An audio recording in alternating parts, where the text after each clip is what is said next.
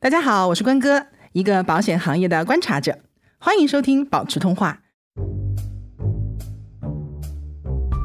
然后就是你在记这一账的时候，就你可能过完一年或者你两三个月，你再回头看，你会觉得很神奇。你看，就是记账，其实记的就是你的人生嘛。对，有有有有有，萌萌特别重情的一个人。 那这个数据最后不有个总计吗？嗯这个总计我是希望看到它不断的在增长。嗯，哎，人生就是要攒钱，对，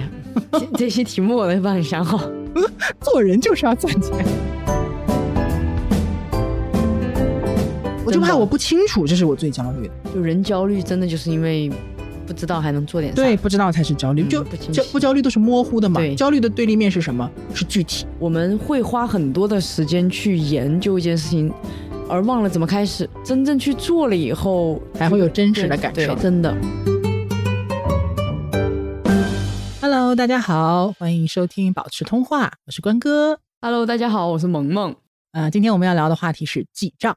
为什么要聊记账？因为我们其实之前就呃聊攒钱那一期的时候，我对们就在这个问题上其实颇聊了一点东西，然后当时觉得意犹未尽，因为记账这件事情可以说很重要。嗯，嗯，我个人是觉得啊，不管是在理财上，还是说嗯大家想去攒钱，因为年轻人都是说我攒钱是第一桶金嘛，嗯，但很多人攒不下来钱，我觉得很多时候怎么办呢？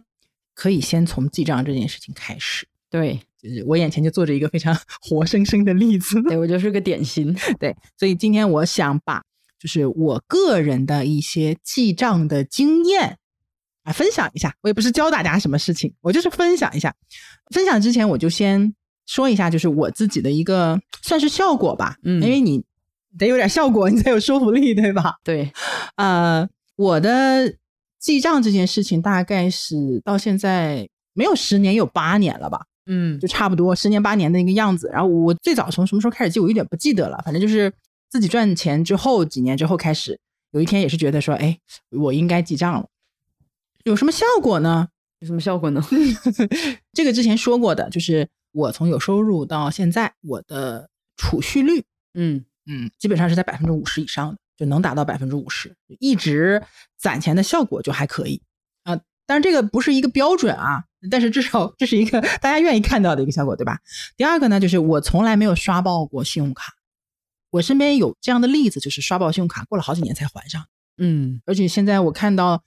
豆瓣上啊，或者是一些小组里面，就这种特别多，对，我感觉就把很多人都压垮了那种感觉。因为开信用卡太容易了，然嗯后很多时候你想买东西，现在也太容易了。对，就花钱没感觉，对吧？对嗯，呃，这是一个。那第三个呢，就是我从来没有征信上出现过问题。嗯，这点很重要。这个征信除了信用卡还有什么？好像我感觉一般也不太涉及到什么。现在可能就涉及到什么贷款吧，对，贷款，啊，贷款还款，然后可能嗯，还有一些消费贷什么之类的，没除了，房贷、消费贷之类的嗯，啊，就从来没有征信的问题，所以在买房子啊、贷款的时候就很顺利。嗯嗯然后第四个就是我应该是没有跟别人借过钱。就是借钱是人情之间的一个核武器，我也很少会提这对，个，很容易。易就破坏掉了一段对，，只要你开这个口，可能就很容易丧失一段感情。 嗯，反正就是谈感情伤钱，对对对，谈钱伤感情嘛。对，啊，我所以在这一点上我还蛮老派的那种，有可能嗯跟我爸我妈那一代的思路还有点影响，真的很难开口跟人家借钱，除非说我就是倒腾一下什么，因为我借过对别人钱。对对啊，借过别人钱就是周转一下的，对对，那那那没有什么问题。但我我连周转都没有， 都没有借过别人的钱。 就是这里面有什么呢？我觉得是有幸运的成分在。嗯一定是有运气成分在。我没有遇到一些事情，就是嗯没有对遇到那些真的超出我能力范围的事情。嗯第，二个呢，就是确实我在自己能力范围之内的部分，我自己把控的还是 OK 的。是，那么，嗯，最后的一个效果就是我和我老公两个人，我老公其实也挺能攒钱的， 嗯也也也也也是差不多的一个，就是这种，嗯，也不能说消费观，我俩消费观其实有区别。嗯你是能看得出来对吧？我俩对消费观，我俩消费观其实有很大大的区区别但是我们攒钱这件事情嗯，都是 OK 的，吸引力法则，我觉得你俩是对，还是有一些就表面有区别，但是内在有些东西是一致的，对吧？对，啊，所以就是说我攒钱的经验和心得其实还是挺多的，而且这么多年来，呃，第一个我觉得记账这件事情，当然它嗯不是简单的记账，这么简单的，就是记账等于攒钱，但是它是一个非常好的开始，而且它是一个非常好的可以就是形式化的一个东西。对，它反过来记账这个动作，对我这个攒钱的意识起到了非常大的影响。嗯啊，关哥是一个记账有十几年的人，嗯，十年八年，对，对，然后我是一个记账只有三年的人，坚持记账也就大概就两年多一点，就被我们对，带就对。然后从一个完全月光到储蓄率现在有二十吧，且现在还在还房贷的这对样一个状态。我觉得你很神奇，就你这三年时间变化有多大，就嗯眼睁睁的看着你的变化，就是完全月光，嗯，花的还特别的潇洒的那种。对，过了今天不想明天的那对，种，就因为萌萌特别大 方，她从来都不小气的，对自己大方，不是对别人也很大方， 对在乎的人而 已。那正常嘛，当然是这样子了。嗯然后这三年就慢慢看她开始就是记账，嗯，刚开始也是好像也挺痛苦的，对吧？对啊、因为是调整你的习惯嘛。是，后来呢，哎，我觉得很厉害的一点啊，是你真的把它坚持下来了，嗯没有就磕磕绊绊的，就是最后又放弃了，你一直坚持下来了， 对。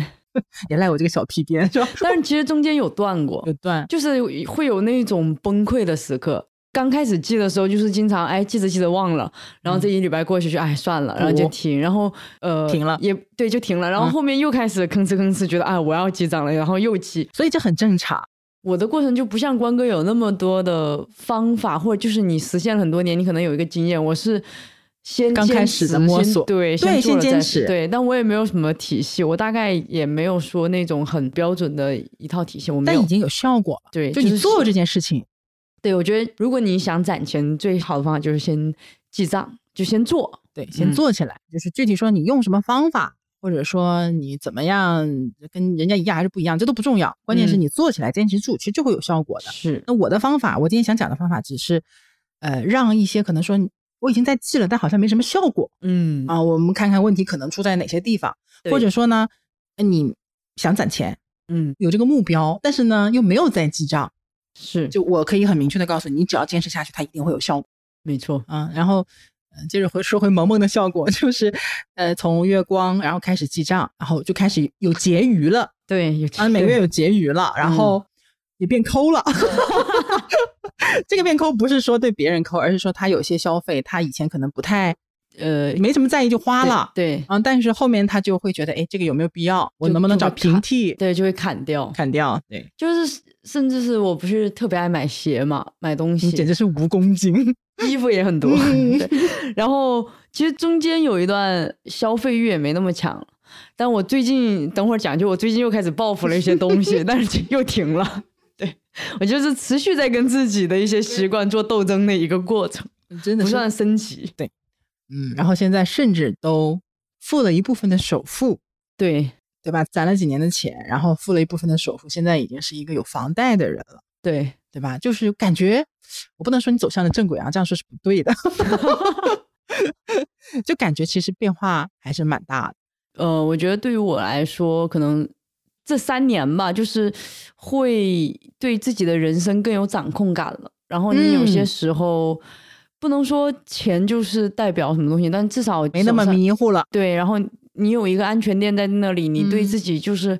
你有底了，包括这个行为对你的改变就是潜移默化的。我觉真得，的是潜移默化。嗯，所以说记账这件事情，它虽然是一个看起来其实很小、很细微、日常的一个小习惯，嗯但是呢，第一个呢，不要因为你觉得说我现在赚的少，我收入少，嗯，我花的也不多，我就不记嗯，啊、那你什么时候记？对，对吧？就这个没有什么标准。呃我就是从月薪两千多的时候就开始记的，因为你这个时候需要你养成习惯，嗯而且你越是这种相对简单一点的账务情况的时候，你会养成习惯更容易一点，没不错复杂，对吧？消费的支出笔数都比较少，分析也比较容易。那你慢慢的，你将来复杂了多了，你也能游刃有余。你非得说我什么时候得月薪两万了，我才去记账，我才值得去记账？你给你你也不会记，就我觉得就是自己赚嗯的少、不记账，还有一个心态是其实很难面对自己。我有一段时间就这样啊，嗯我能体会。对，因为你想我赚一千八，到手三天没 了，你为什么好好去？你 破罐子破摔。 对啊，所以这个到你刚刚说那个情况的时候，已经不是记账的问题了，对，就还是你怎么样想办法去开源的问题。对，我觉对吧得就是你一千八，你太记得再厉害，你也玩不出花儿来。对，就是除非你真的就是住家里吃对家里一分不花那种。 嗯，所以我觉得记账其实它有几个效果哈、第一呢，它能够帮助你非常清晰的掌握自己的财务状况是怎样的对，啊，我挣多少钱，花多少钱，花哪儿去了嗯啊，然后呢，我现在手里还剩多少钱是非常清楚的嗯啊，这是第一。第二个呢，反过来就是你每天记账的这个动作和我要讲的，包括复盘呐、去清理脉络的这个过程和动作，会反过来去加强你的这个意识。这个意识包括什么呢？你，哎，我少花点儿。嗯一天天记账，我怎么嗯花了这么多钱，对吧？我少真的花点儿节流。嗯另一方面就是，就是我花的再少，我赚的钱是有数的，嗯，你就会刺激你说，那我能不能多赚点儿，或者说我多几个赚钱的来源？对，或者就是没可能刚开始你不会那么想，但是其实有颗种子会在你心里，对，你会有感啊觉，的。对你就会想说怎么搞钱。对，就很多时候我们其实内心是知道问题出在哪儿对的，，只不过你没面对而已。记账这这个事情其实有一点点半强迫你，去不断的面对一遍一遍的去面对这个事情，它终究会对你产生一定的影响。这其实感觉有点心理学催眠的那个对感没觉错，，理念会影响行为，行为反过来也会影响你的理念。 是动作先做嘛，对你先把肌肉记忆先找到先找到，就像孩子弹琴或背课文儿什么对对对之类的。你我当年背《出师表》，我没那么理解的深刻，就是狂嗯背、嗯啊，背到后来就已经张嘴就来，然后就背是哭了。哦，啊，就就那个时候，你感觉对，就突然就理解 了，对你知道吧？对对你量变引起质对变，所以就是先养成习惯，然后再有理念上的一个效果，对吧？嗯嗯，所以呢，反正哗啦啦这么多， 我其实就是想告诉大家，记账这件事情非常非常的有用，而且它这个效果也不是说你记一天两天对就能体现出来的，嗯你要把它变成人生当中一个很长的陪伴你很久的一个习惯。嗯而且呢，我觉得记账还有一个很重要的效果，就是它会增加你的目标感。嗯，没错，就是准备这期节目的时候，我们之前先聊过嘛，嗯就想说为什么我会开始记账？对就我那个时候其实赚的不多，但我为什么会记呢？因为我开始独立赚钱这件事情本身，我非常的开心，啊，因为为我从小不是一个手里闲钱、零花钱很多的孩子，就是我的家庭对我花钱这件事情的管束还是比较严格的，嗯就很老派那种家庭。嗯所以当我自己一开始有收入了，嗯我突然间这些钱，我感觉好多。 虽然当时可能一个月赚两千多块钱的时候没多少钱嘛，嗯那我当时就觉得我的天哪，我大学可能呃一个月生活费才几百块，是，但我突然手里一个月两三千块钱，我可以去自由支配，哇，简直爽死！ 但是我又特别希望另外一个事情，就我希望手里有更多的钱。那这个钱呢，因为我知道我未来肯定是要，比如说我要买。建立我人生的一个新篇章吧，不管是买，我当时其实没想买房，我不觉得嗯买房跟我有什么关系。是我很年轻的时候，我们觉得买房跟我有什么关系？，对呀， 每个人都就这么买不想，起啊。 对， 但是我就知道我得有钱呐、嗯有钱不管是家里有点什么事儿，还是嗯我要干点什么的时候，第一我要有安全感，有事儿的时候我手里能有钱能用嗯，啊。我很早我就知道一件事情，就是这个世界上能用钱解决的问题都不是问题，好超前啊，这就是看书看得多的好处。 难的就是你用钱还解决不了的那些问题嘛，对对吧？比如说感情啦，对不对？是对，一个是有安全感，另外还有一个是什么呢？因为小时候拿零花钱，其实跟爸妈要也不是很容易，嗯所以我就觉得我要有钱，这样的话，我有什么事儿的时候，我不用跟我爸妈张嘴要钱，就是嗯年轻人那种自尊尊严。我觉得这个东西，钱是可以带给我这种尊严的， 好超前啊，就不求人，你知道吗？这 就心态，其实不超前呐、你，我我不知道大家是不是这样子的，就是有一些家庭其实管钱管很严的，你真的跟爸妈要钱，就算他给你要，他和你自己用钱，他还是两回啊事儿。是，但我就相反，就是我爸妈就太宠我了，就导致我 一千八工资的时候还在管家里要钱。啊，我我当时就觉得，我如果毕业了，我还得管人家聊钱，我自己都接受不了。对，就我就没有那种羞耻心了。 不是，是你是被宠爱着 的，我是被严格要求的。然后后面慢慢的，我觉得我是可能一直因为被家里宠着，到后面自己掉坑里了，爬出来才知道哦，原来家里对我好非常重要。但是你自己有钱了，有选择。才是更重要的一件事情。作为一个成成年人吧， 而且你也要看，就是家里宠爱，他能宠爱到什么程度，嗯，他能宠爱到什么时候。对，总有一天，我觉得还是人还是要独立的嘛。对，我觉得有独立这个东自由西，有选择，真的就是钱带来的。嗯，所以你看这个，哎，记账这点小事儿，我们可以升华到这么多东 西好 已经升华完了，我们接下来就可以讲一些啊，我具体们就啊的。进入到一个比较细节的部分哈，，对，就是记账的步骤。嗯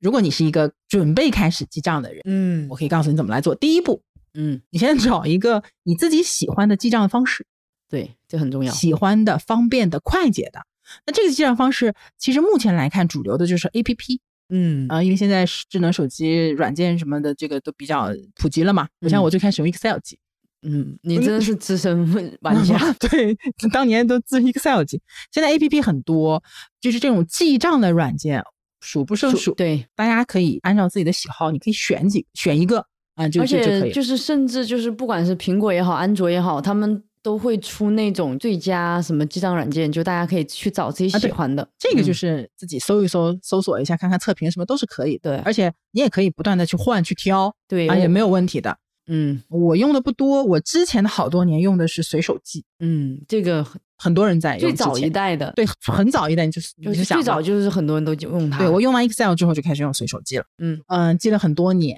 然后。我其实中间有断过一年多没记，嗯哎，说到这个，其实也是，其实你看我们今天聊记账这个事情，嗯，其实我一年多以前、两年以前就想聊这个事儿，对，就想讲这个事儿，但是为什么我没讲呢？就是我觉得没有想好，而且那个时间段刚好是我真其实断了的时间，啊，因为我那段时间是什么呢？就是我心我手中无账，心中有账，嗯，就你已经内化对了我内我很内化的非常的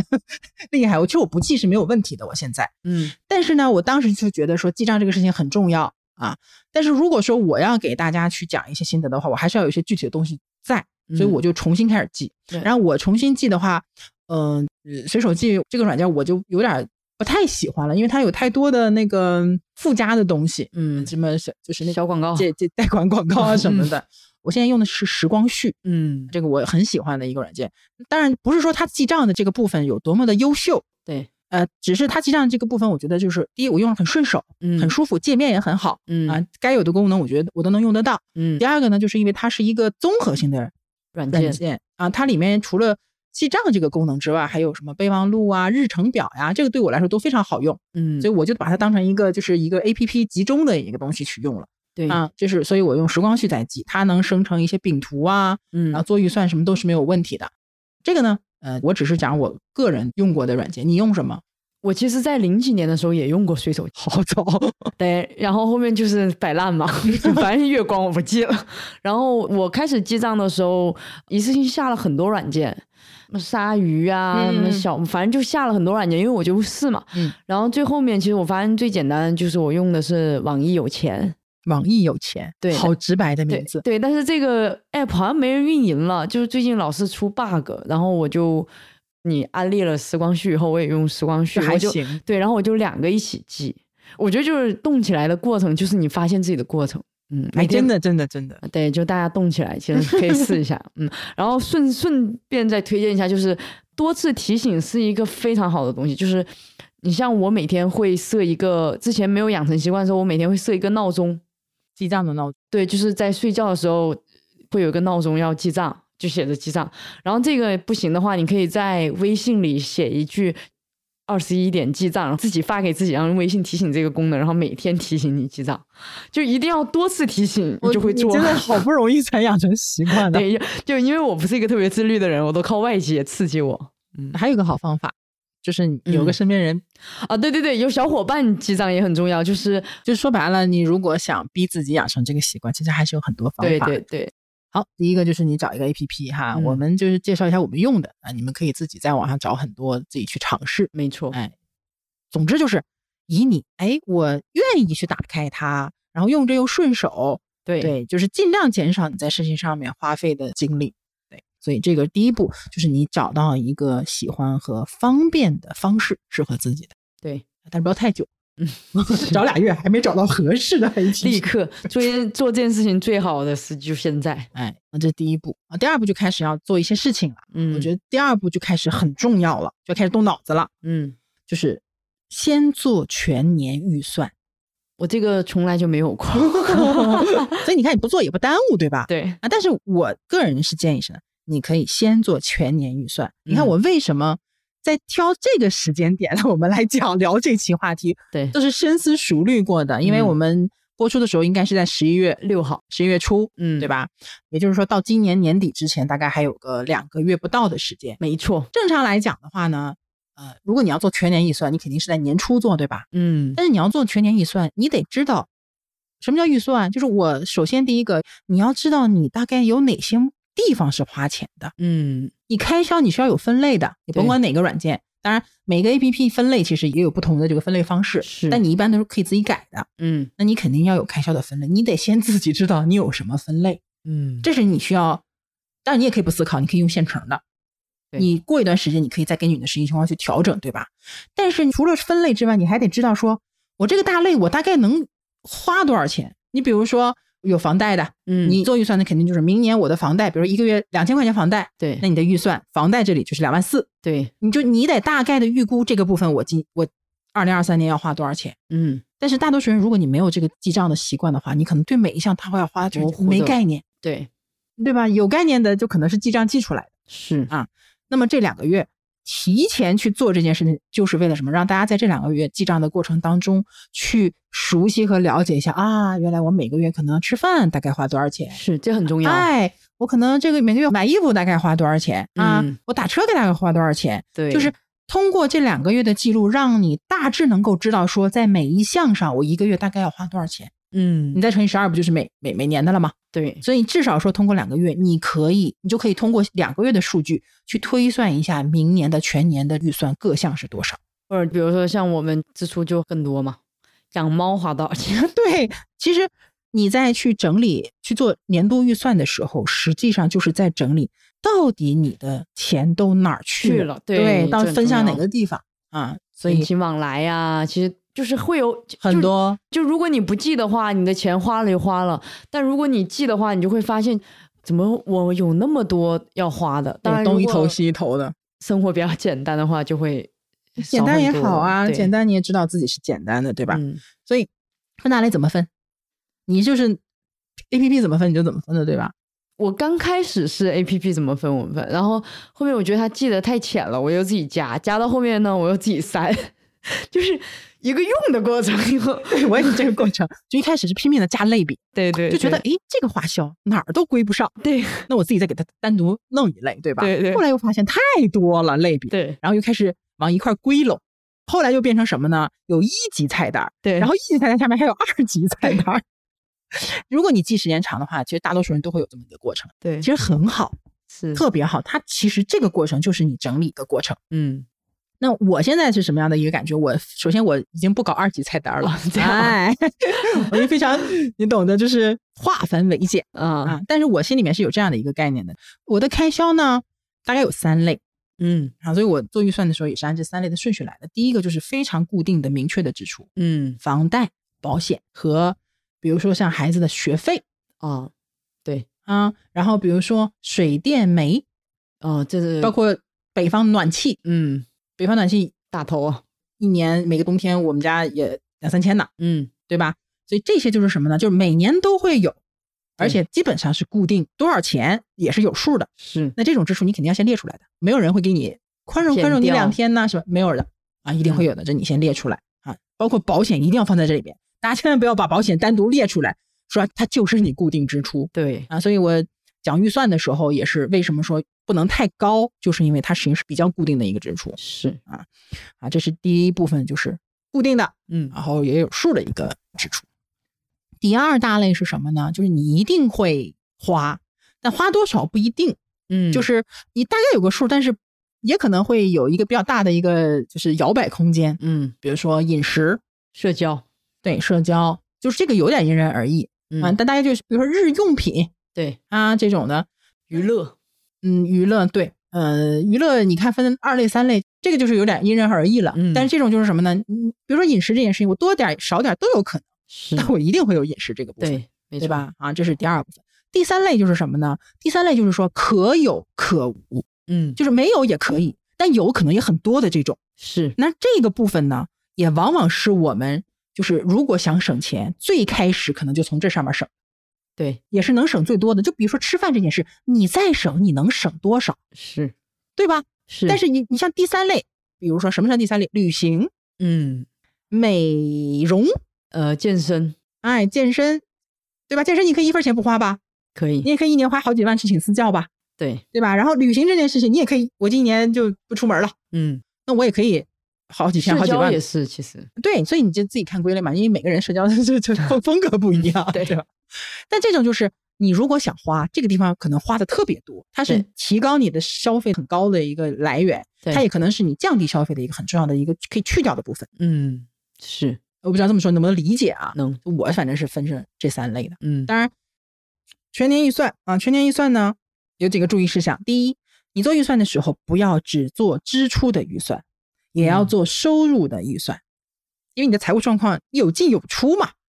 但只有工资的话，不就很单一吗？那你也是收入，那你就把嗯你未来全年的收入，比如说你是死工资，嗯我一个月赚五千块钱，嗯那你就把预算的收入写上六万，嗯那你明年比六万多了，你不就开心了吗？是你要是比六万少了，你是不是得想办法我补足这六万？因为这是一个什么呢？这叫一个锚点。嗯这个锚点不仅是要在支出上要有，在收入上也也要要有啊。那么不管是收入还是支出，首先第一个全年预算给你一个目的，有一嗯它的目的是第一，给你一个整体的规划目标感。嗯因为就算是我们把时间点就是拉到每个月，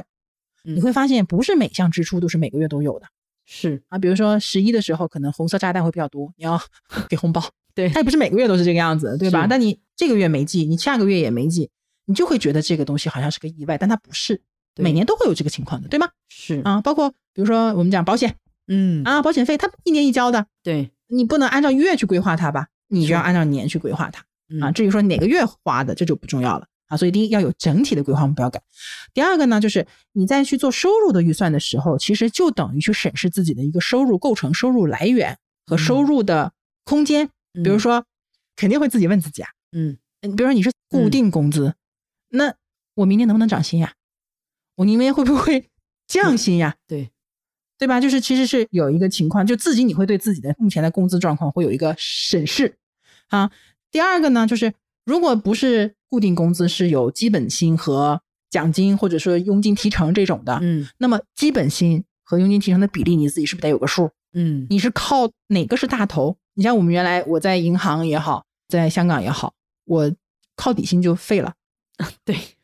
对吧？我都是靠奖金去拿收入的大头，嗯那这个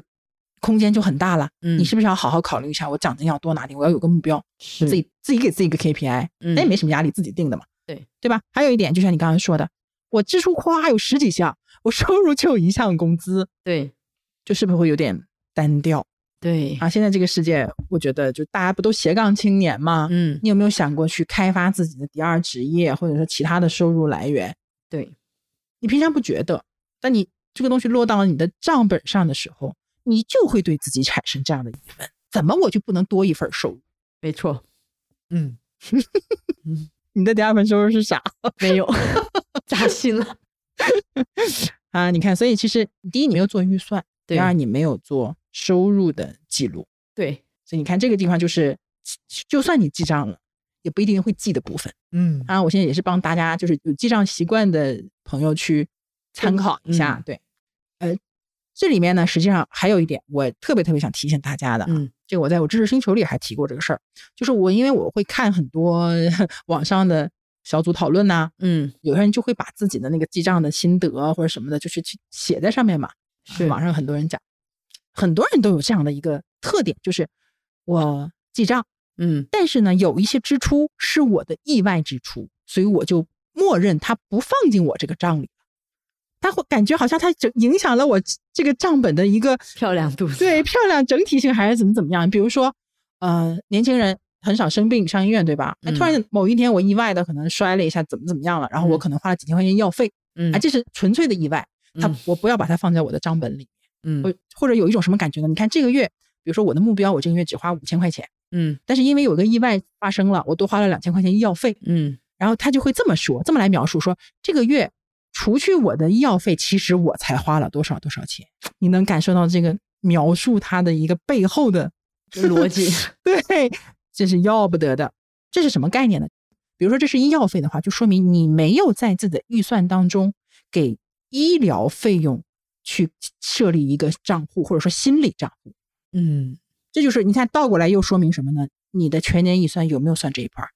我觉得可能很多年轻人会觉得我一年也生不上一次病，所以就没有嘛。但是这个东西它是你能确定的吗？不能，而且人生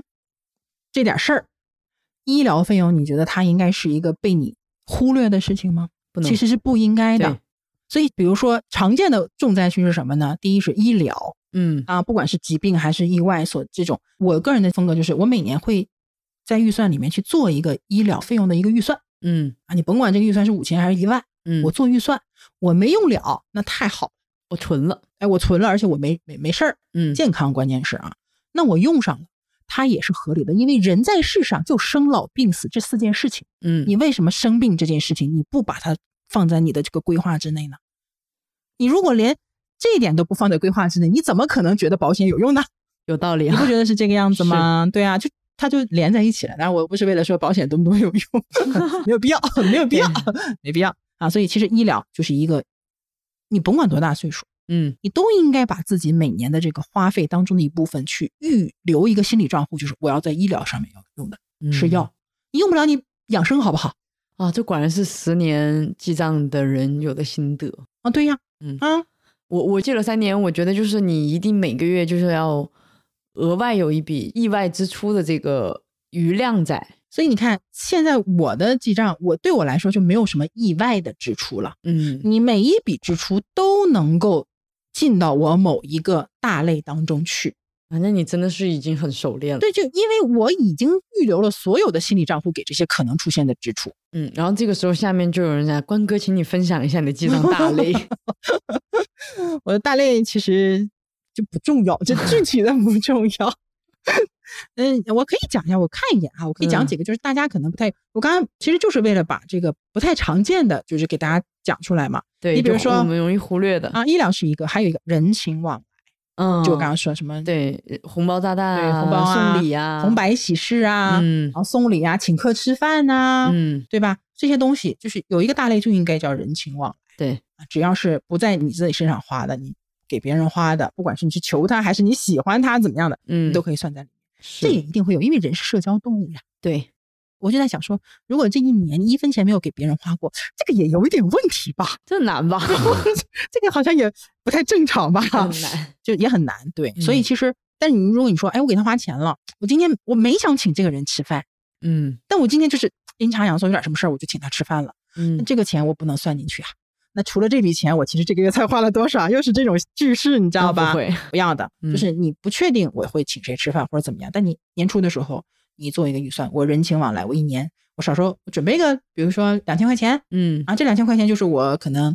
呃还礼呀、啊、对，请客呀、给红包啊什么之类的，那他就 其实我我觉得这一点，我在我这里感触还蛮大，因为我不是经常流动嘛。对你全国到处跑，然后就是你在记这一账的时候，就你可能过完一年或者你两三个月，你再回头看，你会觉得很神奇。我这里插一句，就是比如说你请了这个朋友吃饭，嗯，结果你后面就发现这个朋友和你越来越远了，其实你还觉得哎有点难过。然后有一些人就是可能十年八年不请一次，但突然嗯间你又请，你其实还挺开心的，就是重逢的那这种感觉。对，你看，就是嗯记对账，其实记的就是你的人生嘛。对，哎呦呦呦呦呦，萌萌特别重情的一个人。 哎呀，你看我的这个其实不多，我大类其实就十来个，十二三个啊。你看住房，嗯呃，日用，嗯然后因为我角色比较多，我现在处在一个角色拥堵的一个中年情况，所以我还归，比如说给我爸妈的，嗯给我孩子的。嗯，其实我就是要把我的这个东西记下来，然后比如说呃，吃饭、餐饮的，嗯然后保险的，嗯我这个顺序不是按照我刚才说的那个顺序，是按照我 上个月的多少的嗯顺序来算。保险的，然后比如说服装和美容，嗯女的嘛，嗯，对？吧？嗯这两块其实我很少。 然后通讯、交通，嗯，我还有慈善捐助、人情往来、娱乐和医疗。哎，这个真的还蛮大差异的。啊，就是角色的不对对同对对对对嗯对对，就是就你就不需要，就是我觉得大家都可以分享一下，你就大概有一个人的画像了。其实我这个也很普遍呐、就大部分嗯和大家都是一样的嘛。对，对，只不过我是把你看医疗、人情往来，我还有慈善捐助，虽然捐的不多，但是我一直在做。我也有。对，哎，你看，就也不用太多，我也不要，因为是这样的，我不需要再去知道再细节的东西了。嗯但是如果说你有余力，也愿意去了解更细的部分，你甚至可以把，比如说餐饮这个部分、吃饭嗯这个部分，你可以嗯分成两、二级菜单、嗯，外食哦，自己做。和自己买菜做。嗯什么水果，呃你甚至可以分水果、零食什我么的刚。开始是这样，后对不面对太麻烦了，全盘对弄也太麻累了烦，但是是是这样的，就看你的目的。比如说我，我就是在吃饭这件事上，我就搞不清楚我到底花了多少钱？花了多少钱，或者我能不能从这上面省，嗯你就分类。嗯，你分类越细，你就知道说啊，我这月吃了三千块钱，对，其中两千块钱都是在和朋友一起吃饭，嗯，或者说在外面吃大餐嗯花掉的。我自己做可能就不几个钱对，啊，对吧？然后可能说我特别爱喝奶茶， 嗯，就摩卡因子嘛。我，嗯对你，嗯，那我一个月，我的天呐，我居然喝奶茶喝了一千多块钱对，啊，对吧？就你能就把一些零零碎碎的一些消费，你就看到一个整体的效是果。没错，所以就是你到底要怎么个记法，其实嗯最终还是要看你想吃到什么东西。对。我在餐饮上就是就混为一类，但是会把零食单独拎出来，啊因为这个有时候特别还蛮馋，费的。对，然后就会把它废出来。后面就发现这一类就省了好多，就你记多了以后你就不想买了。你就会 get 到，会认知到我到对我已经买了很多零食对，然后我之前喝酒也是一大类，啊， 对，真的，萌萌好爱喝酒， 对但是喝的不多。对，然后特别这几年，然后你出去喝就很贵很贵嘛。你这两年没看你怎么大东北这就五点半就跟八点半一样，谁跟我主要不行，主要是我喝不过你们，真的。我在东北从来不敢提喝酒两个字，就是酒量确实一般，这这很非 常差。然后以我的喝法，我在东北会被人骂死，就不行，真的。我在这边从来没有跟朋友提过要出去喝酒，不不嘚瑟，敢不。敢张罗是吧？ 对，因为上来就，那你先喝两瓶，我就懵了，你知道 吗？采香喝没有，我我东北人我也不会喝，但我就发现也有省钱的方法，就自己在家喝。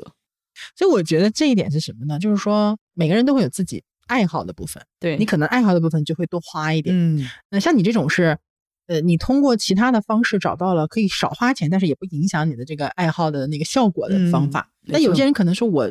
这个东西最靠前，嗯，我要是减少了我花钱的部分，我就减少我的快乐。乐趣对那怎么办呢？那就是你这个地方别省，你从别的地方省嘛。对对但你至少要知道这个部分花了多少，没错，你才会想办法说，那我这儿不动，我从那些我不那么在意的地方去补嘛。嗯，但但你不记账，你也不知道你哪个地方到底花了多少，不是，其实只要你记账了，你就会每个地方都会有意识的去克制一下克。制。就比如说我们养猫，就是你可能刚开始只是简单的买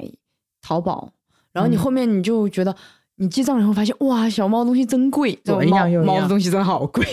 然后你就会想办法，就比如说团购，嗯，呃进群，呃，等节日做攻略，就会有人肯定有人肯定，就像你说，肯定会有人做功课，你抄就行了嘛， 就省很多。就感觉你没有把化妆品那些钱都最后还是贡献给猫了。对，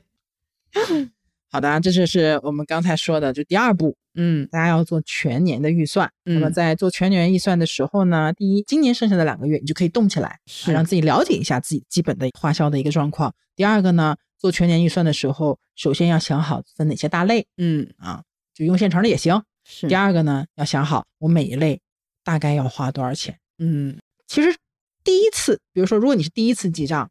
你说我确实不是很准确，也没有关系。我们其实就是要这个过程。对，你看，我花了这么多年的时间才掌握的一个情况，嗯但我现在其实还是每年仍然也有一些调整的部分，它是一个嗯动态的嘛。嗯比如说，二零二三年年初你做了一个预算，嗯然后呢，中间实际上你可能会有出入。比如说到嗯年底你一看，哎呦我的天哪，每一样都超了。我之前每个月记账有一个特别大的感触，嗯，就刚开始如实的记每一笔账的时候，我不知道大家有没有这种感 是觉，不是很痛苦？对，就是这个月怎么又丧心病狂花那么多钱啊，又一分钱没存下来，就会那种怎么越花越自多，我越花越多 谴责。而且特别就是有所谓的意外支出的时候，它就跟一个诅咒一样，破窗效应一样，就是这个月一花开了花了八百，哎，下个月怎么又有？而且就会有特别多这种的连环现象，对，然后等你把这个预算给留出来了就好了，对，有预算就会理性一些。对，我看那些就是信用卡 连环就连负环债很厉害的，就是先刷信用卡，然后东墙补西墙，对然后再消费贷，嗯、嗯，一个接一个的，基本上就是有一种无底洞的开了个感觉，头就一路下滑那种感对觉。对，就是特别不希望大家遇到这样的事情嗯啊！所以从现在今年最后两个月开始呢，就是做四件事情：嗯通过你的记账找感觉，嗯，选工具，攒数据，养习惯。看我这小总结科嗯真儿，好 东北小科儿又来了啊！这是第二步做预算，嗯，这个事情其实你花个小半天儿，就差不多，就是认认真真的找一个时间，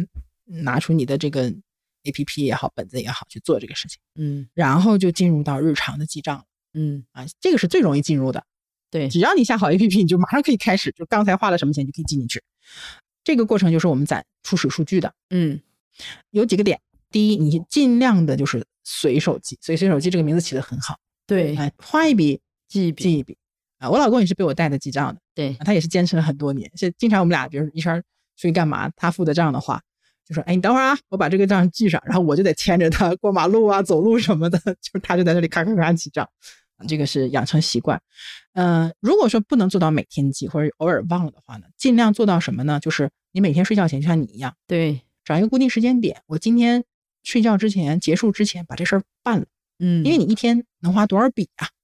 对，对吧？你其实有个撑死了十分钟、八分钟，而且我觉得我们现在记账反而简单了，因为你的支出无非就是微信跟支付宝嘛，对，就是或者就是信用卡，其实都有提醒。就是你很难说我真的把所有漏东西掉，你不需要自己去脑对子去记的。对，嗯、你看我刚刚说尽量随手记，其次就是每天找时间记，对吧？嗯，也有这种情况，说你就是这两天没记，嗯忙啊。我现在也有这种情况我也会。啊，那我干什么？我集中时间补录，对对对比，如说这周我都没记，真的有的时候这周可能都没忙记，是吧忙啊，带孩子什么的。嗯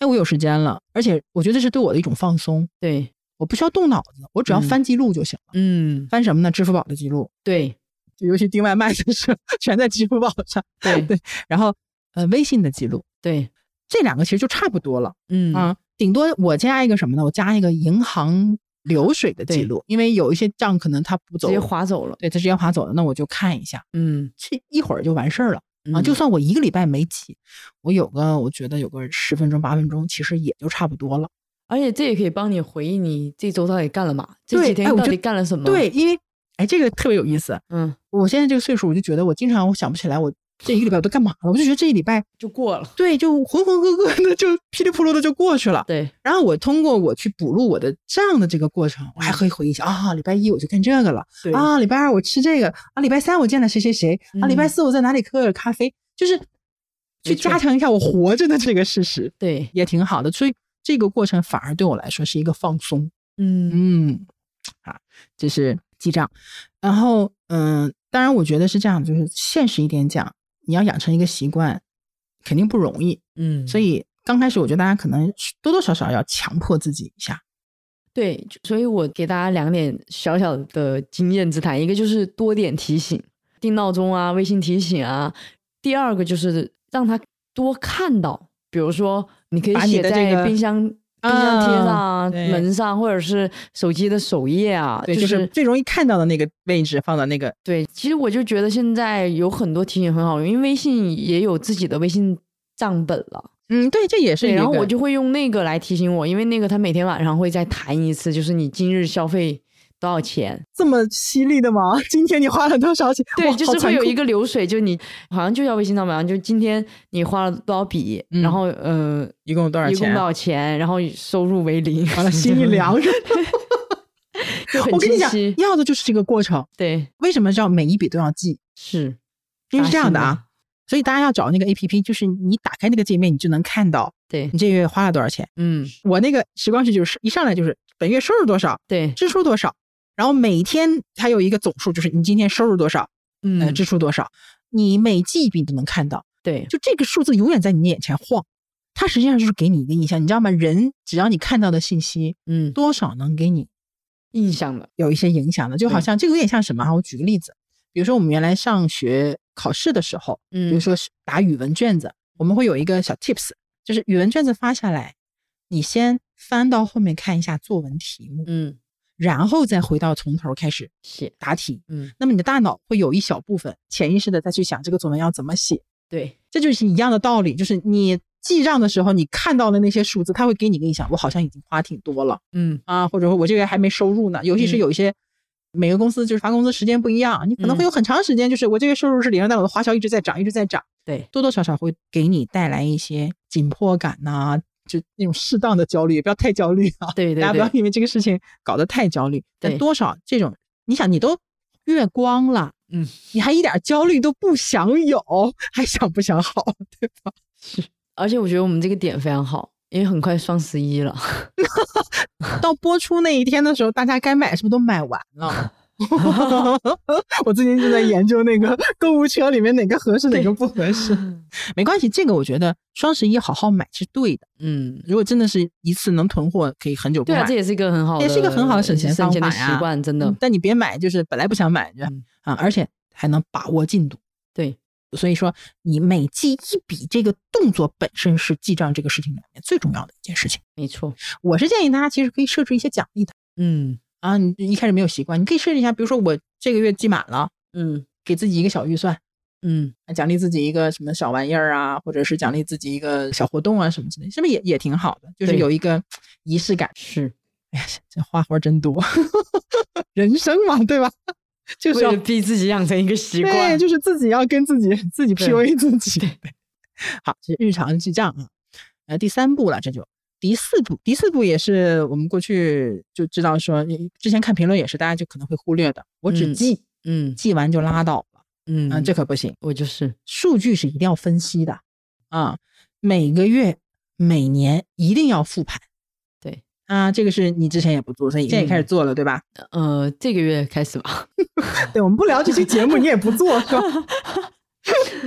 所以这这就是一个数据分析的过程。那每每个月复盘呢，就是你第二个月开始了之后，嗯，尤其是每到一号，我就是哎，前面那些账都哪儿去了？ 对，你发现没有？就开始从零开始了。那嗯这个时候你其实就应该拉到上一个月。嗯好的 A P P 都会给你做上个月的一些分析，嗯，不是说它给你分析怎么怎么样，而是说你可以看到统计的数据，有饼图，对饼图，嗯，然后比例图等等等等，它会给你，反正就是现在软件也很嗯就是卷，就是对也很大家卷，人卷，哎，各种各样的一些功能，你嗯就可以通过这些它给你整理好的一些图像化的一些东西，去看你到底是什么一个情况。嗯数据你是要看的，你得看吧。比如说我自己打开我的这个记账啊，比如说我上个月我饼图在这儿，嗯，我的大头是什么呢？还房贷，嗯那我心里就踏实了。因为虽然我看起来我哎，我觉得我花好多，这个月支出好多，对吧？这一个整个的数字好多，但是有一半是房贷。那房贷对我来说，它不是一个纯消费，它实际上是一个资产，嗯，对，对吧？包括保险也是，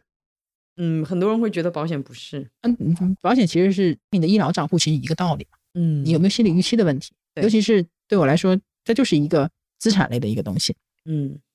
我是怎么想的，你知道吗？我现在不生病，我将来早晚会生病的。那早晚会给我报销也好，早晚给我赔钱也好，我现在嗯只不过往这个账户里加钱而已，只不过他现在加加的少，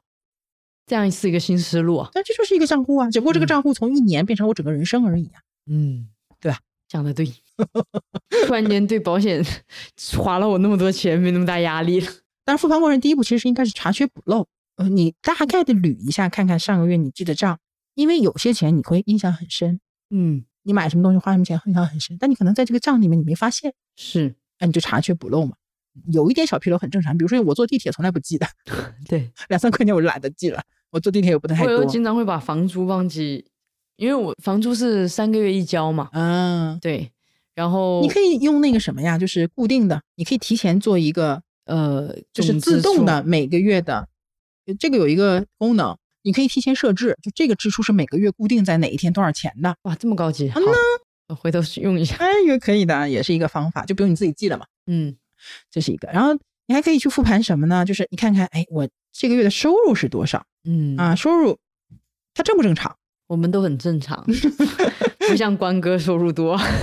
我不是收入多，而是嗯 渠道多。我的特点就是零零碎碎多点的开花，嗯，对，这个我一会儿也要讲。嗯你正不正常？因为多少嘛？你有没有可能说，哎，本来我正正常一个月应该发六千七，这月怎么才发六千二？ 然后一问财务，财务告诉你是社保调整， 对，对啊对每个对，月都这样。但你得知道呀，对，我们都知道。对吧？你得嗯知道怎么回事儿，对不对？下次你就不慌了，对吧？那你要说不知道为什么，嗯，那你是不是给你少算啦？对，啊对呀、你这玩意儿得找啊，对吧？正不正常？还有第三个就是我要讲的，来源是多元化的吗？你看我不停的强调这个问题，嗯，这个其实我觉得现在蛮重要的，因为很多不确定嘛。对呀嗯，对吧？就是你多一条路嘛，多一个收入来源。那具体收入来源是什么？我不是那种就是说，哎，教你怎么赚钱的这种博主啊什么的。但是我是觉得这个方向大家是可以多没寻找错一下。你你看，我现在知道很多年轻人其实他都是这样，比如说白天上一个班儿，嗯有一些是可能说，你比如说我们录播课，嗯，有人会做剪辑，对他就可以接活儿，对吗？嗯有人会画画，他也可以接活儿。那有人可能说，我自己做一个小 UP 主，我做个吃播也好，我做个什么其他东西都好，我可能都会有一点其他的收入。对很多人都是无心插柳的嘛，是，对，所以就是你看一下你来源是不是？你你说我记了四年账，我这个从来没有多一份儿钱是其他的，嗯，也不是不行，就是你要不要自己给自己这份儿刺激是，啊？这是一个。还有，我每个月都是这些钱，我有没有上升空间呢？嗯，也是会你每个月看的时候你要会想的，还有就是对你找工作有很大帮助，你要知道自己可以找一份多少钱工资的，嗯，对你自己的收入是多工作少要很有数，对对啊。而且你看我刚刚说这是月复盘嘛，后面嗯年复盘你就可以看全年收入了呀。嗯对吧然后这是收入，支出，像我就是收入它有饼图，支出也有饼图嗯啊。支出呢，就是你看看你的支出总支出和你的预期一不一样？我以为我一个月五千块钱够花了，是一，看八千六，嗯真这的经常有吧？然后有没有意外的支出？我觉得这个每个月其实有时候很难避免，有意外的支出，你告诉我，那你那你告诉我你的意外支出都是哪一类的？嗯，哪一类的？人情往来，对你说明什么？说明你的预算当中就缺了这一项。对，你要，所以你在明年的这个预算里面，是不是就要把这一项做进去了？是，你就有地方归类了，嗯有归类了你就不慌了啊。然后有没有什么可以压缩的部分？嗯，这个真的就是你可以攒钱的地 方，说到这儿，其实就是跟后面就有关系了啊。我后面会有高阶版的部分，好，你一会儿也可以听一下。嗯，总之就是支出这块是有很多东西是可以分析的。嗯你，倒不是说像我这样，我一句话一句话问我自己，但你看的时候，你脑子里其实会快速的过很多东西。好，第三个，有收入了，有支出了，那一定有什么？结余，，对，有结余吗？这是关键，哦，有结对，余吗？嗯你忙活半天，我最后剩钱没有呀？嗯，我是剩钱了还是欠钱了呀？对吧？好，有结余，那和你自己的结余目标有没有匹配？你看这条我就漏了。刚才做那个年度预算的时候，你有收入预算，有有支出预算，对吧？你其实就有一个结余的一个预算就出来了。对，那你和这个匹不匹配呀？嗯，你说我明年想攒三万块钱，你嗯，这个月攒两千五了吗？是，对不对？就第一，你能知道说到底我真的能攒下多少钱来；嗯，第二呢，就是我跟我的目标能差多少。没错，啊，差不多说明还 OK 啊，嗯那你看看有没有什么其他空间？要差的多了，就说明你一定哪个地方是没把握好的。嗯，嗯，那你我们再去看问题出在哪里。好，结余是多少？第三、第四，结余比例是多少？都是结两千块钱，比例不一样，是，对吧？你是百分之十，还是百分之二十，还是百分之五十？我有没有可能再多一点儿？嗯，对吧？这就是这些数据实际上是会让你更清晰的了解自己目前的一个就这种现金流的一个状况。嗯啊，然后好了，接下来你知道了你每个月的结余、嗯，啊，你知道你的比例，比例为什么很重要？你挣一万能攒两千，那你要挣两万呢？你是不是至少得攒四千呢？对，对不对？当然理想情况下，挣一万攒两千，挣两万攒一万二。 但就算按比例走，你是不是得挣四千？是，但那有了这个比例，你就能够根据这个速度去预估一下一个什么目标呢？这个目标我提过好多次，就是你什么时候能攒够你两到三年的支出。嗯，这个关哥真的提了好多次我，提了好多次，为什嗯么呢？因为你储蓄的目标呢是一定要有的，你记账最终的目的，我们讲其实是为了储蓄，嗯为了攒钱，掌握和了解自己的财务状况。嗯，那么你储蓄这个事情是一定是有目标的，我不能光攒，我得攒多少，对不对？对，其实这个目标呢，我我是给大家三个建议哈、参考。第一，你的储蓄目标可以是一个具体的物品，比比如说我明年想换个手机，嗯是，具体多少钱不就出来了，对吧？嗯我什么时候要花这个钱也都出来了，对，这就很明确了，对吧？好，这是第一种，你可以是具体物品。那再比方说我要买个车，或者我要嗯买个房，什么都很具体。我去哪里旅游，对对对，明年我要出去旅游啊，我得攒够，比如说五千块钱，什么之嗯类的。这是第一种，第二种就是你可以是一个具体的金额，对，十万、比如说我要攒够十万块钱，一百然后万，攒够一百万块，很多人都是这样子对。那具体干什么不知道，但我先攒够这个数再说。这个数对我来说是非常有意义的、嗯啊，这是第二种情况。第三种情况就是，我也不知道我要攒多少钱嗯啊，或者说我十万、一百万对我来说都太遥远了嗯啊，我也没有什么特别想买或者怎么样的。我是给大家一个建议，就是你就按照两到三年的，你两到三年还是不确定吧，两年好吧，嗯，两年的年支出。你看你对你你如果记账的话，你每年能花多少钱不就有数了吗？是，对吧？比如说我一年赚十万块钱，我一年花七万块钱，然后呢，我能剩三万，对啊，那我花七万块钱，剩三万，那我是不是攒个？嗯，正常来讲，一年剩三万啊，攒个四年，嗯，差不多两年的钱就出来了。嗯一年七万吧，两年十四，攒个四五年。当然，这个呢还可以再调，因为为什么要两年的一个支出？就是假设极端情况，我收入中断了，是我可以撑两年，你心里慌吗？你不慌，你可以去比较从容的去找更合适自己的工作，或者进行一些调整，甚至你可以有一个 gap，嗯对吗？你去调整自己。但如果说你这个月工作没了，下个月吃饭钱都不知道在哪里的话，你一定很慌，没错，然后你就会，哎，说不好听，饥不择食，其实就对是先解决生存的问题。后就没有那个能力去再调节自己的心态呀、等等啊等这些操作，是对吧？但是到如果到那种情况的话，你也不可能一年花七万了，嗯你一定会降低你的消费消费，那肯定可能一年花五万，对吧？那你一年能攒三万的话，你是不是有个攒个三年，你两年的支出差不多就出来了？没错，对，这就是很简单的一个算术题，就是就没超过一年级。对，终究那句话，有钱有自由。嗯，对呀、你手里有钱就不慌。你上豆瓣上看看，我看了好多案例，就很多人在什么时候会说这句话，就是哎，家里人生病了。对，我之前攒的钱，然后我非常坦然的就拿出钱来说：“爸，你治病。嗯，”他这个时候就会觉得哇，我有钱，我攒钱了，真好。我你可能我以前不知道攒钱有什么用，是那我现在终于知道我有钱到底要干什么了。对对，所以这个时候，就我每次看到这种案例都很唏嘘，也很感慨，我就特别想说，大家一定要攒钱。而且就像我们之前说的，就是借钱真的是一件核武器。对呀、对呀、我就我这次买房嘛，然后就是尝试性的想了一下，说完了，这个首付因为还有一点点差一点，差一点，还好我的亲戚朋友救了我，但是就也很难。这分人，有些人借钱一点感觉没有， 借呗，现在借钱是老大。对就很难啊 所。以但反过来，你也不希望别人跟你借钱呀，对，对吧？嗯啊，所以这个呢，就是说储蓄目标的三个可以参考的一个方向。那么有了储蓄目标，你再根据你自己的结余，你就知道说我这攒钱攒太慢了嗯，啊。当然你一般到这儿可能就卡死了， 但至少它在增长，对不对？是，啊，所以当然复盘其实我说的已经很多了，也可嗯能不止这些，嗯但是我要表达的就是，你每个月积了那么多的数据，是有很多东西都可以从这个数据当中去解读出来的。这数据都是有意义的。这是每个月的复盘。好，我假设大家是每个月都记了，嗯，一年很快的，对，记完之后，你的年，像像我这个 A P P，它年它也会有饼图啊，或者同样的分析，你也可以拿出来看。嗯呃，每年复盘它的好处是，第一呢，这个时间跨度就要比月要跨度大很多，它可以是包含这一年更全的内容和事件，嗯，包括那些所谓所谓的意外的支出，你对，包进来按年的跨度，它就不意外了。嗯，没错，第二个呢，就是刚才我们提到的，就回顾这一年的生活，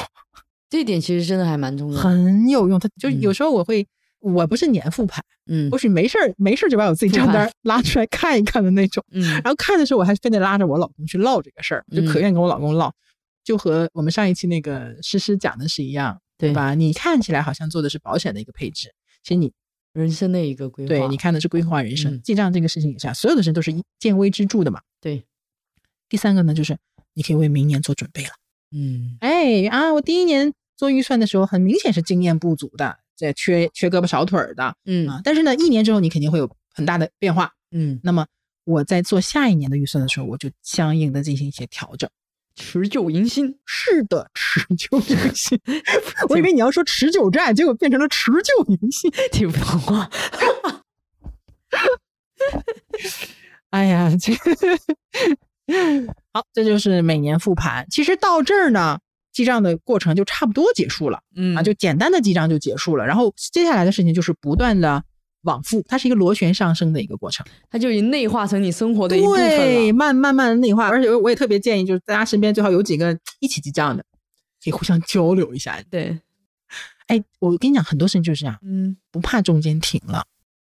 你随时可以再捡起来。对，真的是随时可以再捡起来，你不要觉得就怕就是你说那个朋友就是，哎，我都没记，我是就再也就不再记也不了，记就停了。停了俩月，你就再捡起来了，这是一个很 personal 的事情，没关系的。对，其实我觉得到这里，我还有一个小小的经验分享，就是你记完账以后的同时，你也可以再用一个攒钱的 a- app 来提醒自哎己。，这个就是我要后面要讲的啦。啊，对，那我们继续。这个部分呢，就是完全我个人经验，那这个就更个人了。嗯里面其实是财务管理的一个思路在里面了啊。嗯，但是账记这个账是所有这些玩法的一个最基础的东西。你要先哎有这个，才对，能先有做其他的。。对，好。那我除了记账，我个人还在做什么呢？这个我觉得我不强求大家去， 我也没有资格要求大家去做。嗯还是那句话，你可以参考嗯啊，这种 Excel 表格狂魔上线啊！嗯，我之前不是给大家发过很多表格，比如说保单整理表格，对，我还总结过我囤货，就是怕对静默嘛，囤货。对好多人现在拿我那个表格去 囤，对，就发现真的有用，对吧是？嗯，我自己还有一个表格就是财务管理，嗯，比如今年的表格叫做财务管理二零二二，嗯，明，年就会有一个财务管理二零二2023三。对，这个表格里面有五个 sheet，嗯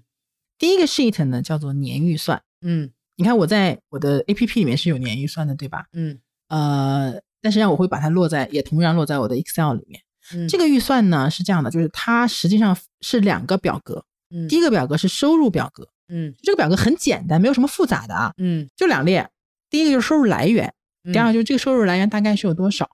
嗯因为我是比如说我有工资，对，然后我还有理财的利息，然后比如说呃，我我不是还有知识星球嘛对，啊，包括我还有一些课程，嗯就是有一些收入其实很少，嗯就够我可能喝个咖啡的这样子的，对吧？我也没指望这些东西赚钱，但它是仍然是一个收入，嗯我我仍然说把它放在里面。嗯那为什么就是一定要有这样的一个来源？是这样的，就首先第一个，呃，我去看这个收入来源的时候，它会附带把这个表格做成一个饼图。嗯那我要知道什么呢？我要知道我的收入大头是来自于哪的，嗯，小头是来自于哪的，这第一个比例。第二个呢，就是我要看每一个收入它的稳定性是怎样的。嗯就你挣得多那个地方不一定稳定啊，挣得少的那个地方可能一直有。嗯对，这是从比例和稳定性的两个角度去审视这个问题。还有呢，就是因为一个人的精力是有限的，比如说我现在我可能，你看我又是管去处理公众号的事情嗯啊，然后又是播客的这个部分，然后我还是一要带孩子嗯啊，这个 超级占时间，超级耗人，超级耗人，对，超级累，所以。我没有办法把我每一个收入来源都做到一个很很完备的一个一个部分，但是至少对我来说呢，就是这条路已经趟开了，嗯假设我有一些什么特殊的情况啊，或者有一些收入是中断的，或者没有条件再去有这份收入的话，那至少我的精力可以有有别的地方是可以再去挖掘的，嗯，明白，对吧？你不要总说我这份工没了，嗯我才去找下一份工，嗯对吧？所以我一直让你们每半年更新一次简历，为什么？嗯，要保持这种危机感和状态。哦啊，要始终要清楚自己在市场上大概是一个什么样的一个状况。嗯啊，你看这这种老板也是很比较少见。 啊，这这扯远了。这是第一个，就是收入来源；第二个呢，就是支出的这个去向。嗯第二表格就是这些大类每一个大概是多少钱，嗯然后最后就有一个剩余的金额，我是收支的差额是多少？就是我今年能大概能攒点多少钱？我还嗯是要攒钱的嘛，是做人就是要攒钱嗯啊。这是第一个 sheet 年预算啊。嗯这个年预算我还会把上一年的那个整体的年的那个复盘的那个表格， 嗯和饼图也会附在上面。嗯就是我今年的预算，我会参考上一年的实际收入和开销。呃你你已经到了你不熟的领域。 对，第二个 sheet 啊、哦，第三个厉害了。第二个 sheet 其实就是什么呢？是存。 半天才讲了一个是的，是的， 讨厌。 来继 续，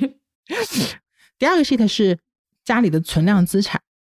嗯就个人也好，家里也好，就是你你掌握的存量资产。就这个呢，实际上就是比较个性化了嗯啊、说白了就是你有多少钱嗯，在哪个地方。嗯但是这个在哪个地方？像我，我是按照银行来分的。嗯啊，我就是这个银行有多少钱，那个银行多少钱，会列出来。然后呢，我保险，因为我有些什么教育金呐、年金啊什么的，它是属于储蓄类的嘛，嗯啊，有一些我就也会把它的现金价值放在里面，啊，就是它这个大小已经算得上一笔资产，三千两千不算了啊，对嗯它，算得上一笔资产的时候，我会把它列出来，因为它的现金价值其实也是我的资产，只不过它可能是在未来用的。嗯而且，如果一旦真的有一些特别极端的情况的话，我是可以把它变现的。明白，那你要你要对这个有数，嗯当然它是放在两个不同的部分的。第三个部分是什么呢？第三个部分是我的负债，我的嗯房贷、嗯，啊，但也也不是有很多笔， 但总归它是我的负债嘛，所以那就第是三个 shoot 还不是第三二个，个这是第二个 sheet 里面这个表格分成三个部分啊啊。第一个部分是我的现金类资产，第二嗯部分是我的保障类资产、保嗯险类资产啊，第三个部分是我的贷款啊，我好的的负债。好的，啊，当然这是我按银行分，也有人是这样分的。就比如说常见的这种资产整理表是什么呢？嗯你的现金有多少，嗯你的存款有多少，你的嗯基金有多少，你的债券有多少，它是按照资产类型来分的。这个就是是你自己怎么舒服怎么来，但是你只要是自己心里有数就行了。啊，这是我第二个表格。第二个表格就是每个每个月都会往右拉一个列，嗯，然后更新一下它的数据，哦，更新一下数据。那这个数据最后不有个总计吗？嗯，这个，个总计我是希望看到它不断的在增长。嗯，哎，人生就是要攒钱， 对，这这些题目我都帮你想好，做人就是要攒钱。做人就是要攒钱，啊，所以就是你看每个月，当然嗯不是说固定某一天啊，比如说四月一号我记了一个，五月八号记了一个，六月三号记了一个， 为啥？就还更房新贷一下吗。呀。哦哦哦哦，因为第一呢，你每个月其实这些数字都会有一些小的变化的，嗯，那你房贷也会减少的嘛，嗯还是要记一下的。就对我来说，这是一个 enjoyable 的事情，那我当然要做了。嗯你说你很烦，你可以 不做，是你可以少更新或者少看这么多频，像我看这么频了。嗯，但我就觉得这是很很，这是一个幸福的事情，对，就是真的不是多少的问题，就是嗯我这种掌控掌感控感。对， 好，第三个 sheet 是什么呢？第三个 sheet 也是一个表格，它是一个月收入嗯和总的收入支出的一个表格，它就不分细的了。它是什么概念呢？横行分别是什么呢？呃，我的不同的收入来源，嗯比如说我的工资、嗯知识星球，比如未来我写书了有版权、版嗯版税啊啊，就是分成这种列。同时呢，就是有我的，还有我老公的。哦，就家庭就集合在一起了，就是横行。然后收入之后会有一个总收入，嗯再往右呢就变成我的支出是多少，因为我俩各自有记账嘛，啊，我这儿支出多少，他这儿支出多少，然后总支出是多少，然后总结余是多少？对，然后就为那个表，因为简单的做一个算式就可以了嘛。嗯然后这个月的总结余是多少，嗯然后还有一个这个月的储蓄率是多少，啊，这个很重要。你就看到这个月我是攒的是不是我的正常的？比如说我们攒的多的时候，可能这个月的储蓄率有百分之七十五，少的时候也有百分之负一点一的时候，也 有嗯就花也糙有的这个月花超了，我动不动我就说完了，这个月入不敷花出糙，就是这个嗯意明思。白了，对，但是你总的年度其实还，这说明什么？就说明每个月你的花销啊什么的，包括收入，它总会有一个起伏的嗯，啊。所以你偶尔一个月的起伏其实没关系，你你按照年来看嘛。明白，啊，这是横行的。然后竖行就是每个月，嗯就一月、二月、三月、四月，就是这样拉下来。这样的话，我就知道说我每个月在每一项上面，嗯我每一项的收入来源大概是收入的是多少。然后呢，每个月我和我老公分别花了多少钱，总共花了多少钱，每个月我们的储蓄率和结余到底是多少，最底下就是一个总数了。明白，而且我还做了饼图和 柱状图，真的好卷， 狂魔，就这个东西就是你只要有了数据表格，你就可以自动生成的嘛，嗯那就一目了然。那这个饼图它因为有些数据它里面是空着的嘛，嗯你每个月往上添东西的时候它就会变化嗯啊，你就知道说这一年当中你哪一项收入是比较占重要的。是，哎，当然这个是比较适合多元化收入，嗯反正就是你自己根据你自己情况来，不是每个人都适合这个样子，但是他就会更好的去，我就能更很好的去掌握我的这个具具体的情况了啊。主要是你这就全部都可视化了，就更清晰了，对呀、嗯，对呀、而且我看这个东西之后，我清楚了，我就不焦虑，对，我就真怕的我不清楚，这是我最焦虑的。就人焦虑真的就是因为不知道还能做点啥，对，不知道才是焦虑，嗯就不清焦晰不焦虑都是模糊的嘛。对焦虑的对立面是什么？是具体。对，好，这第三个 sheet，第第四个 sheet 就是保 单了。哎，天了，这我就过了啊，因为之前也讲过的啊，就保单啊，每个月打开看看啊，这月要交什么啦，大概多少钱啊什么的。嗯嗯，你像我，我有我今年和明年还有两笔比较大的保单要交，交完之后，我家里的整个的保险的这种压力就会小很多。我才刚开始，啊，那你那个比例不大我的我的保单都在，对于我来说就很大嘛，那我的保单都是在年底交的，嗯嗯，这就是你在固化你的资产嘛。对，嗯，好，这是第四个 sheet，第五个 sheet 哦，第五个 sheet 我觉得蛮搞笑，我把什么东西做的可视化了重重呢？头戏来了，不是这种东嗯，这我因为我一直想强调人生周期这个概念，就上一期我也提到了这个概念了，对吧？嗯是就是我每次讲是保险也好，还是财务管理也好，健康管理也好，它是一个随着人生周期的一个长期动态的一个过程，对吗？嗯？我自己其实之前给我的客户去梳理一些财务规划的时候，嗯包括保险需求的时候，都用到了这样一个特别简单但是非常可视化的东西，就是把你家人的年龄放在一起往下拉。嗯我举个例子的啊，比如说有一个家庭，爸爸四十五岁了，嗯妈妈二十七岁，孩子一岁。嗯嗯，那就是反正就聊嘛，就聊什嗯么不重要。我就想说，很多问题他们当时是意识不到的。我找了一张纸，我都没用表格，我就找了一张白纸，把这几个数字我就拉。我说现在你们是这个年龄看好对吗？嗯四十八、二十七、一，嗯我就往下四十九、五十、五十五一，一直往上写，然后二十九、二十三、十嗯往下写，嗯就每个人年龄增长。到后面就是什么呢？六十、嗯四十二、嗯，十二岁还是十一岁的？哦，我说一下就能看到什么呢？就是因为每一个年龄段对应的人生阶段，其实大家是有数的。嗯，你四十岁是什么样的阶段，三十岁什么样的，和你六十岁什么样的阶段，你大概都知道这个年龄段应该是一个什么样的状况。对，但是这个状况对应的你的家人的状况是怎么样的，你不一定能就是说有想过这个事情。是，你看列出来之后，他就说，原来他退休的这个时间段和他孩子最需要花钱的这个时间段是重合的，因为嗯正常来讲，你如果你是早点生孩子的话，对就是你最能挣钱的时间段和你孩子最能花钱的时间段，其实应该是差不多的嘛。嗯哎，是不是就发现问题所在了？对，所以我自己也给自己做了这样一个东西嗯啊，就特别简单，就是每一年，比如说嗯二零二一年的时候，我是多少岁，然后我孩子是多少岁，因为我和我老公一样大嘛，嗯就这个意思。然后我会留一格，就是说这一年在我们家会有什么重大事件，比如说去年我孩子上小学，嗯，这一年就是幼升小哦，啊，比如说。小升初、 初升高 和你都高写考写，我都已经写下去了，嗯因为我要看的是这些重大事件的时候，我姑娘是多大岁数，我是多大岁数，我要有一个概念。嗯，你不写下来，你不直观的写下来，其实你脑子里是非常模糊的概念。对，我就是什么呢？非常认同的就是人类实际上大脑也好，身体结构也好，有很多的问题。嗯，你这个个东西一定要靠一些工具、外在的东西才能帮你更清晰一些明白，啊。这是一个，这是比如说我们家现在是是孩子的这个历程是很重要的。嗯那对我来说呢，比如说我可能想出书，嗯那我可能写一个，比如说我哪一年哪一个岁数我是可以出书的。你比如说你这个目标，你就不要和孩子小升初啊、初升高这些时撞间一起对，撞一起，对不对？对你是不是可以把它岔开来？没错所以虽然这是一个很虚无缥缈的一个安东排，，西嗯但是是可以安排的，是，对吧？你再比如说，其实我一直想去再念书嘛，嗯而且我想念的方向也很明确嘛。嗯呃因为我之前没有留过学，我一直觉得说，哎，我我有机会，我也其实也蛮想出去留学的。嗯那好，我就想过，哎，我我女儿如果将来假设她出国留学的话，嗯，我有没有可能一起跟她出去留学？好因为去酷国外也没有什么年龄限制，对，对吧？那你就要看了，说，哎，她什么时候可能会留学？那她留学的时候，可能我就四十多、五十，差不多，对吧？挺大的了。嗯那我大概要提前多长时间准备啊？什么的，就是这些东西你都可以排。我甚至我可以一眼看到，比如说我已经写到二零五零年，干货干货， 现在二零五零年，对吧？你再看，比如说国家有些变化呀，什么二零嗯三五年干嘛呀，怎么怎么样的，嗯嗯就总之它很可视化，一下子就把一些东西给你传到一起了。就更清晰了，对我，你知道吗？我做这个东西很感慨，我说人生百年，一张表格就就没就了，囊括了甚至只有几十个格子，啊！对呀、就你看，就这一点点地方，然后就就没了。嗯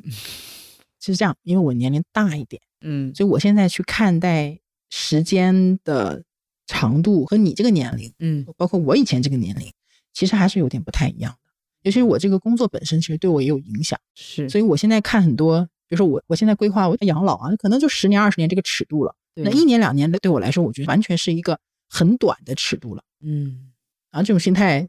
我也不知道好不好， 反正就是到了这个阶段明白，啊，这就是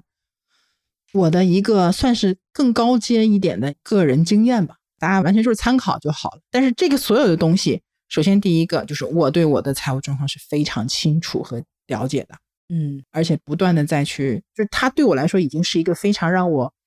舒服、开心，让我愿意主动愿意去做的事情。没事就拿出来看一看是，啊，看一看，了解一下，我就不会焦虑。嗯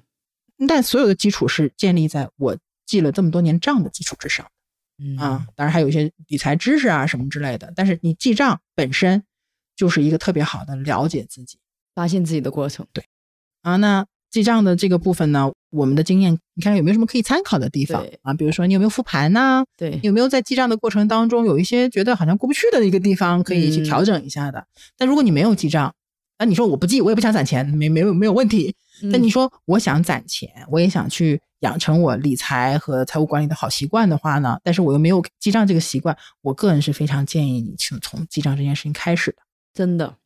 嗯，我也咱们很俩这建议表情特别真挚，对，我也很建议大家，真的就是，我觉得就是不要想那么多，对是做就好了先去做，因为我觉得呃，可能也是现在信息太多的原因，我有个特别深的感触，就是我们会花很多的时间去研究一件事情，而忘了怎么开始。但其实你会发现，你真正去做了以后，才会有真实的感受对，就比如说很简单一个事情，就是像记账，就嗯可能你以前会觉得理财很难，你不想学那么多知识，嗯，但其实我觉得，就是你先去记账，就你先做起来了，以后你慢慢的，你手上有钱了，你其实就开始琢磨怎么理财了。 我跟你讲，我一直就很反感什么事情，就感觉一说理财就开始研究怎么投资对，啊，就开始研究怎么赚钱，你知道吗？嗯我就觉得这个特别不务实。先记账，对，这个是脚踏就是实地的事情。就是先做起来，然后我对先慢慢一个东西就通了。这个东西你通过记账，然后其实你真的是，我不能说人生有改变，就像我其实习惯上是有改变的。你的理念有很大的改变。嗯，对，这点其实就是反过来对你的影响，就只有自己才知道。所以身，边环境也很重要。嗯